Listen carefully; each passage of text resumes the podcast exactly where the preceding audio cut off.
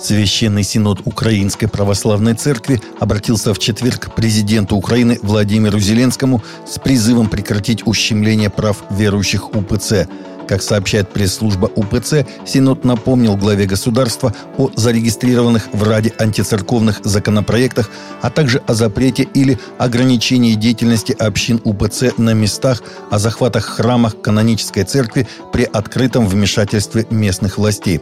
Синод просит Зеленского вмешаться в эту непростую ситуацию, остановить религиозную вражду в украинском обществе и принять необходимые меры против беззаконных действий в отношении УПЦ. 2-3 мая в Санкт-Петербурге состоялась первая федеральная конференция церквей РЦХВЕ в Северо-Западном федеральном округе, носившая название «Хлеб жизни». Тысяча участников из церквей Санкт-Петербурга, Ленинградской, Псковской, Новгородской, Архангельской и Калининградской областей и Республики Карелия собрались вместе, чтобы молиться, ободрять друг друга и углубляться в Слово Божие – Словом ободрения и наставления делились пасторы Эдуард Анатольевич Гробовенко, Василий Иванович Евчик, Александр Викторович Цветков, Павел Григорьевич Кудров и Давид Эдуардович Гробовенко.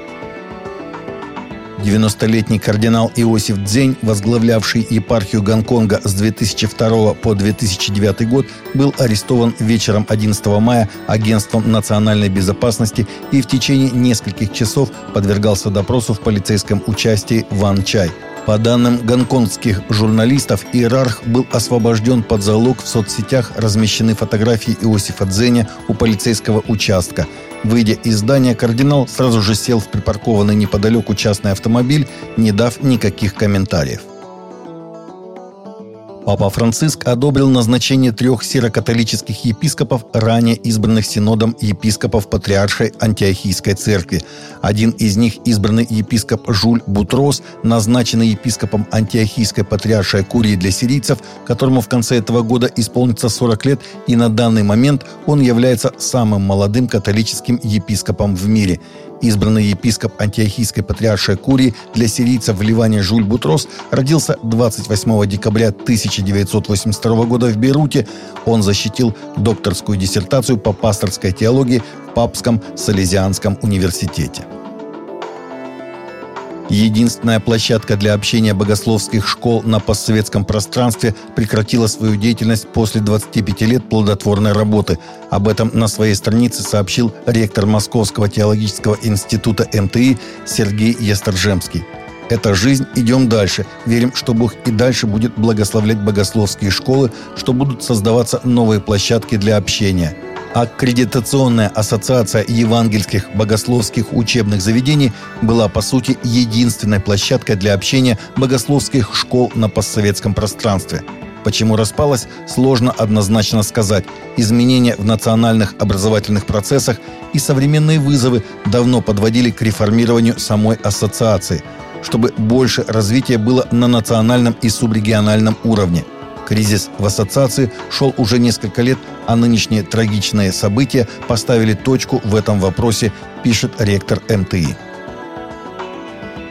США, согласно недавнему опросу, проведенному Life Wave Research, большинство пасторов говорят, что они сталкиваются со слабой активностью людей в церкви. Апатия или отсутствие приверженности, некоторое равнодушие – серьезная проблема – до 80% служителей, в зависимости от конфессии, назвали эту проблему главной. Многие пасторы разрабатывают различные программы мобилизации для своего сообщества. Кроме того, пасторы жалуются, что прихожане сегодня полны разных мнений, нелегко сосредоточить внимание на нескольких важных совместных делах, одержимость людей второстепенными вещами, политикой и неприязнью к переменам мешает пасторам вести свои церкви. В мае в США выйдет новый фильм, основанный на бестселлере мессианского равина Джонатана Кана о духовной истории и судьбе Америки. Премьера документального фильма «Предвестники грядущего» состоится в избранных кинотеатрах по всей стране 12 и 19 мая. В своей книге «Предвестник. Древняя тайна, хранящая тайну будущего Америки», которая легла в основу картины, Джонатан Кан сравнивает Соединенные Штаты с Древним Израилем до его разрушения, сообщает Christian Post. Потрясения грядут на эту землю, так что возрождение – единственное, что может спасти Америку. Если мы этого не сделаем, мы, как нация, движемся к упадку, беспорядку и распаду, сказал автор. Таковы наши новости на сегодня. Новости взяты из открытых источников. Всегда молитесь о полученной информации и молитесь о божественном мире для всех и каждого.